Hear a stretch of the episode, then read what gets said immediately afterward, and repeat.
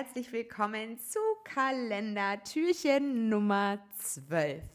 Hier auf deine Lebensarchitektin Podcast mit mir, deiner Sani.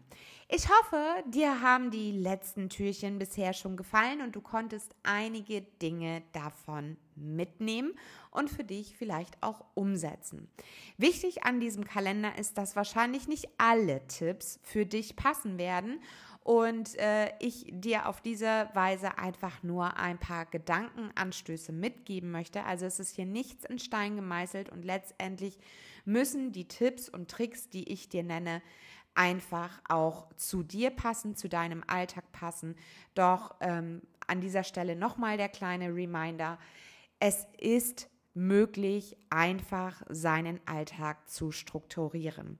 Letztendlich sind wir die ja, die Burgwächter unseres Kalenders, die Burgwächter unserer Zeit und wir entscheiden, wem wir den Schlüssel für unsere Zeit geben, wem wir das Türchen aufmachen, um dort in unserer Burg Platz zu nehmen.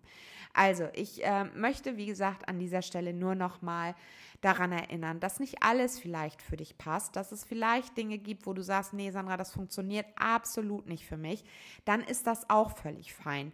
Aber an der Stelle nochmal, mache es so einfach wie möglich.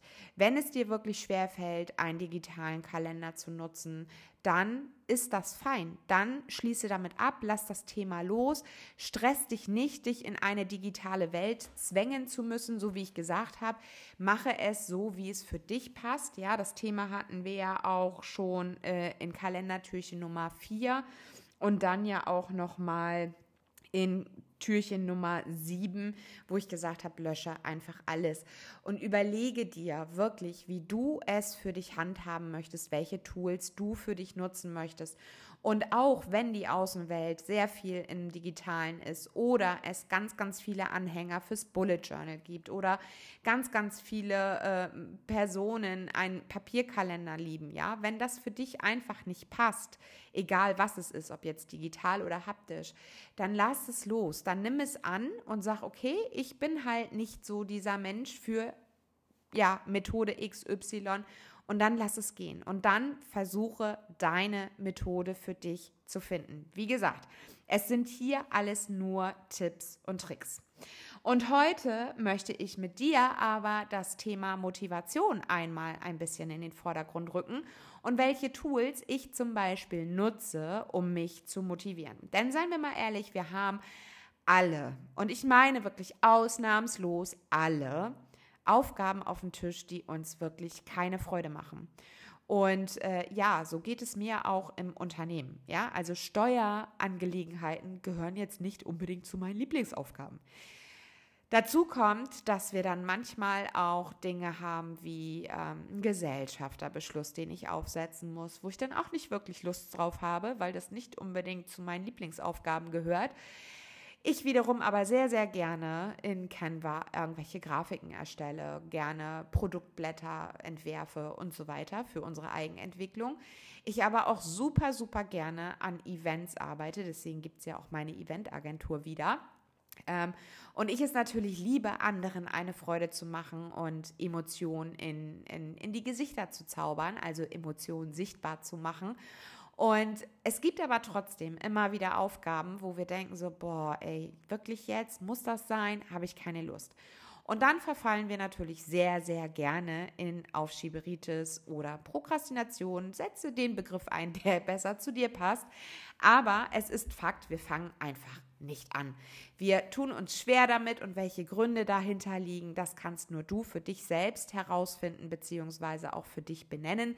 Denn oftmals ist es vielleicht ähm, ja, dass man das Gefühl hat, oh, man wäre für diese Aufgabe nicht so unbedingt geeignet, weil man dann vielleicht das Wissen noch nicht für diese Aufgabe hat beziehungsweise weiß man vielleicht schon, um was es geht und äh, weiß, dass es schwer wird, beziehungsweise dass es nicht unbedingt ein Spaziergang wird. Und dementsprechend schiebt man dann die Sachen gerne mal vor sich hin. Aber nichtsdestotrotz kommt irgendwann der Punkt, wo dich die Zeit einholt und wo du diese Dinge einfach abarbeiten musst. Also AK Einkommensteuererklärung oder eben halt Rechnungsstellung, wenn du in einem Unternehmen arbeitest, denn ohne Rechnung kein Geld auf dem Konto. Wenn die Kunden nicht bezahlen, kannst du deine Mitarbeiter nicht bezahlen und so weiter und so fort. Also irgendwann muss man sich dem Thema dann einfach stellen. Und ähm, mein erster Punkt ist an dieser Stelle als Motivationstool, dir bewusst machen, was ist das größere Ganze. Also worauf zahlt diese Aufgabe jetzt ein? Nehmen wir das Beispiel, du musst ähm, einen Gesellschafterbeschluss er erfassen oder erstellen, so wie ich das häufig machen muss. Und du denkst dir so, oh Gott, jetzt also diese Formulierung und das wieder, ne? Hast du einfach keine Lust drauf und du weißt, dir fällt es schon schwer. Dann nehme einmal die Adlerperspektive ein, wirklich, und guck von oben auf diese Aufgabe und erstelle dir quasi so eine, so eine Art Landkarte. Ja, also wo ist das Ziel, wo ist der Leuchtturm auf deiner Karte und wie passt diese Aufgabe jetzt in die Erreichung dieses Leuchtturms mit rein? Das heißt, dass du dir einfach bewusst machst, okay, wenn ich jetzt diesen Gesellschafterbeschluss schließe, zahlt es auf den Erfolg des Unternehmens ein, beziehungsweise auf die rechtliche Komponente des Unternehmens. Das heißt, wenn ich einen Gesellschafterbeschluss vernünftig aufsetze, kann mir rechtlich und steuerrechtlich wenig passieren. Denn das sind die Regularien, die von den Behörden nun mal erwartet werden. Also gerade auch bei einer Finanzbehörde. Beispiel, mein Mann ist Gesellschafter, also geschäftsführender Gesellschafter der Fluctus IT und ist aber auch Geschäftsführer des Unternehmens. Das heißt, er bezieht ein ganz normales Gehalt. Und nun haben wir Inflationsprämie für unsere Mitarbeiter ausgezahlt und die Idee kam dann, ja, wie können wir das dann eben halt lösen? Kriegen das nur die Mitarbeiter oder kriegt das auch der Geschäftsführer?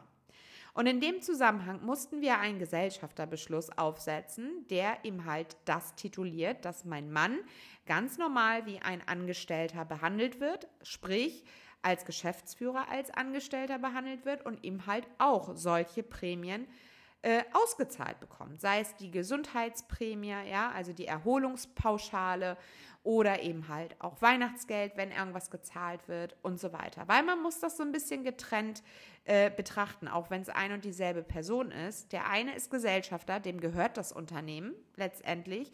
Und der andere Sven, auch wenn es faktisch dieselbe Person ist, ist ja immer noch angestellter Geschäftsführer. Das heißt, er hat ja einen Arbeitsvertrag. Und jedes andere Unternehmen würde er jetzt, keine Ahnung, bei Firma XY arbeiten, setzt da gerne einen Namen ein, würde er ja als Geschäftsführer wo jetzt, keine Ahnung, Thomas Müller, Meier, keine Ahnung wie, Gesellschafter ist, würde mein Mann ja dann auch die Prämien bekommen, weil er angestellter Geschäftsführer ist. Und das ist eben halt wichtig, dass man diese Dinge dann in einen Gesellschafterbeschluss vernünftig formuliert. Und warum? Damit die Steuerbehörde nicht sagen kann, hä, das ist eine versteckte Gewinnausschüttung hier an den Gesellschafter, ähm, das funktioniert nicht. Also muss man das Ganze rechtssicher aufsetzen. Das bedeutet für mich, auch wenn ich keine Lust habe, dass ich Folgeschäden damit abwende und deshalb ist es wichtig, dass ich diesen Beschluss vernünftig aufsetze. Das nur mal als Beispiel. Genauso ist es vielleicht, dass du dir denkst, oh, ich möchte 10 Kilo abnehmen und hast aber nicht die Motivation, Sport zu machen. Es steht auf deiner Liste, du hast es dir immer wieder aufgeschrieben, hast gesagt, okay, diese Schritte muss ich gehen, um dieses Ziel zu erreichen. Aber wenn du kurz vor dem Punkt stehst, dass du eigentlich Sport machen solltest, hast du keine Lust. Dann fängst du mit mal an, ach, mein Rücken tut weh, ach nee, eigentlich habe ich jetzt aber gar keine Zeit dafür. Nee, es ist kalt draußen nee, ich habe nicht die richtige Motivation, nee, ich habe heute schon so einen anfänglichen Kopfschmerz und so weiter. Das heißt nicht, dass du über deine Bedürfnisse hinweggehen sollst, das möchte ich ganz klar sagen. Aber manchmal liefert uns unser Körper so kleine Ausreden, damit dieser innere Schweinehund gefüttert wird. Also auch da wieder Punkt Nummer eins als Motivationstool. Nimm die Adlerperspektive ein, siehe dein Leuchtturm, AK, du möchtest 10 Kilo abnehmen und dann prüfe, wie passt denn diese Sporteinheit jetzt in dieses obergeordnete Ziel, also in dieses große Ganze, diese 10 Kilo. Und dann Fang an. Das ist der Schlüssel zum Erfolg. Du kannst dir noch so viel aufschreiben. Das hatte ich schon mal erwähnt. Du kannst noch so viel manifestieren. Du kannst dir dein Leben hinschreiben, wie du es möchtest. Wenn du aber nicht losgehst, wirst du diese Ziele nicht erreichen. Es wird keiner an deine Tür klopfen und sagen, hey Sandra, ich habe gehört, du bist Eventmanagerin. Ähm, habe ich irgendwie mal beiläufig gehört von deiner Schwiegermutter. Ich möchte gerne, dass du ein Event planst. Das ist natürlich so das Best-Case-Szenario, dass dann irgendjemand kommt und sagt, hey, ich habe das und das gehört durch Mundpropaganda.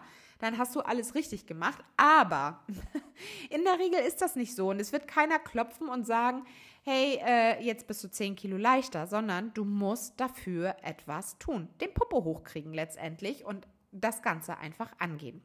Also, Punkt Nummer eins meiner Motivationstools ist immer das große Ganze zu sehen, zu betrachten und mir bewusst zu machen, warum diese Aufgabe, auch wenn sie mir jetzt schwer fällt, wichtig ist, um mein Ziel zu erreichen. Motivationstool Nummer zwei ist an der Stelle Musik. Musik ist so mächtig, wenn du quasi traurig bist und du machst dir dann melancholische Musik an, kannst du dir sicher sein, dass du noch tiefer in den Schmerz gehst, noch trauriger wirst und das Ganze dich noch mehr runterzieht. Das heißt, wenn du eh schon keinen Bock hast und du hörst dann so Depri, Lieder, ja, dann wird sich das nicht ändern. Dann wirst du nicht mit mal einen Kopfkick bekommen, also so einen Gedankenkick und sagen, so jetzt, jetzt, jetzt ist genug, jetzt fange ich an. Das wird nicht passieren. Aber Musik kann auch das Gegenteil bedeuten. Natürlich gibt es Zeiten, wo ich auch melancholische Musik höre, gerade morgens, wenn ich journal beziehungsweise mein Tagebuch schreibe, dann brauche ich so ganz ruhige Pianomusik, so ganz leichte Klänge. Und die ist ja doch oftmals sehr ähm, traurig. Aber das hilft mir, meine Gedanken zu sortieren, weil ich dann eben halt keinen Text und so weiter brauche, sondern einfach nur so seichte Hintergrundmusik. Und dann gibt es aber auch den Gegenpart, nämlich motivierende Musik. Und das können zum Beispiel Hits aus deiner Jugend sein. Wenn ich schlecht drauf bin, dann hole ich mir die 90er-Playlist und tanze zu Blümchen, Herz an Herz oder zu Fun Factory oder zu äh, äh Mr. President, keine Ahnung, Coco Jumbo Luna und was es nicht alles damals gab. Und dreh einfach mal für 10 Minuten die Anlage auf tanze wie blöd durch die Gegend, durch die Bewegung und durch die fröhliche Musik kriege ich eine ganz andere Motivation. Und dann sage ich mir, okay, ich habe hier fünf Hits, ja, kannst du dir auch als Playliste zusammenstellen, die spiele ich ab. Und wenn die zu Ende ist, dann geht es an die Aufgabe. Und dann habe ich quasi den Startschuss, wie so eine Startklappe beim äh, Marathonlauf, ja. Also vielleicht kennst du das noch aus der Schulzeit, ne? Also 100 Meter Lauf und der Startschuss fällt. Und dann kannst du natürlich auch Türchen Nummer, ähm, was war es denn jetzt? Äh, Nummer 5, Türchen Nummer 5, die Pomodoro-Technik. Also falls du dir die nochmal anhören möchtest, kannst du dann auch sagen, okay, nach diesen fünf Hits in meiner Playlist fange ich an mit dieser Aufgabe und ich mache sie für 25 Minuten. Ja, und dann stellst du dir den Timer und dann beginnst du einfach. Und ich bin mir ziemlich sicher, das meiste deiner Aufgaben hast du dann in 25 Minuten schon erledigt. Oder den Gros dieser Aufgabe, die dir eigentlich schwerfällt, hast du dann überwunden. Und dann ist es auch nicht mehr schwer, weil dann bist du mitten im Flow und dann siehst du schon quasi die Zielgerade oder das Licht am Ende des Tunnels, nenn es wie du willst. Und dann wirst du auch durchziehen, diese Aufgabe abzuschließen. Und danach kommt die Erleichterung, der Stolz, das Glücklichsein, dass du diese Aufgabe abgearbeitet hast. Und damit kommen wir schon zu Punkt Nummer drei. Wenn dir quasi es schwerfällt, diese Aufgabe anzugehen und Musik auch nicht hilft, dann mach dir bewusst, wie du dich fühlst, wenn du diese Aufgabe erledigt hast. Also wie fühlst du dich dann? Versetz dich gedanklich, schließ mal die Augen, versetz dich gedanklich in dieses Gefühl. Wie wird es sich anfühlen, wenn du diesen Gesellschafterbeschluss abgeschlossen hast? Ist es Erleichterung? Oh, Gott sei Dank, erledigt, da bin ich rechtssicher jetzt aufgestellt, da kann uns nichts passieren. Oder ist es Stolz, weil du dich an eine neue Aufgabe rangewagt hast und äh, du quasi jetzt wieder was gelernt hast. Du hast dich der Herausforderung gestellt und bist gewachsen. Wie fühlt sich das Ganze für dich an? Fühle dich in diese Situation, wenn du diese Aufgabe erreicht hast. Also wenn du es abgeschlossen hast, wenn du einen Haken dran machen kannst, wenn du die ha wirklich durchstreichen, wie auch immer. Wie fühlst du dich dann? Ja, und der letzte Motivationstipp ist, mache dir bewusst, was deine Belohnung ist. Also, auch da wieder zu gucken, okay, Belohnung, jetzt mit dem Gesellschafterbeschluss, ich bin da sicher aufgestellt, mir kann da nichts passieren, die Steuerbehörde ist informiert, ja, ähm, der Steuerberater hat alles abgelegt, meine Schuldigkeit ist getan und jetzt gönne ich mir fünf Minuten frische Luft oder fünf Minuten aus dem Fenster gucken und die weiße Winterlandschaft zu genießen. Ja, also auch das vielleicht mit einer Belohnung zu verbinden, zu sagen, okay, wenn ich diese Aufgabe erledigt habe, dann gönne ich mir eine Tasse Tee. Das muss nichts Großes sein, etwas, was dich erfreut. Das kann sein, dass du dann zwei Seiten in einem deiner Lieblingsbücher liest oder das kann sein, dass du dann sagst, okay, wenn ich das geschafft habe, dann ähm, teile ich diesen Erfolg mit XY, ja, und schreibe der Person, hey, pass mal auf, ich habe heute ne, so eine ganz blöde Aufgabe gehabt, aber ich habe sie umgesetzt und ich bin so stolz auf mich. Und glaub mir, der Gegenüber wird dir dann schreiben, hey, cool, Wahnsinn, super. Ähm, ne, also er wird dich dann auch noch in deinem Erfolg bestärken.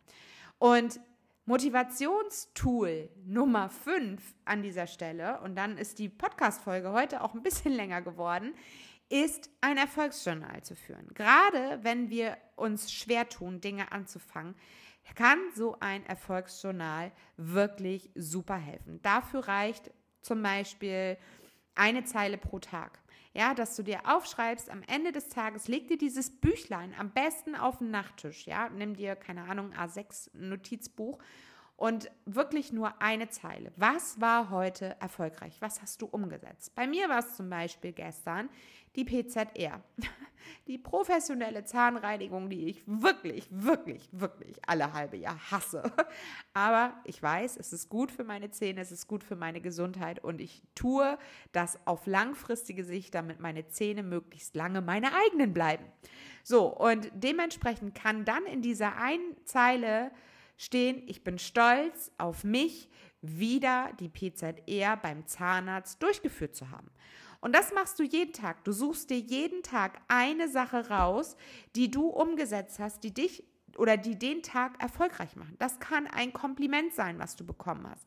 Ich habe heute ein Kompliment von der Verkäuferin bekommen bezüglich meiner Frisur.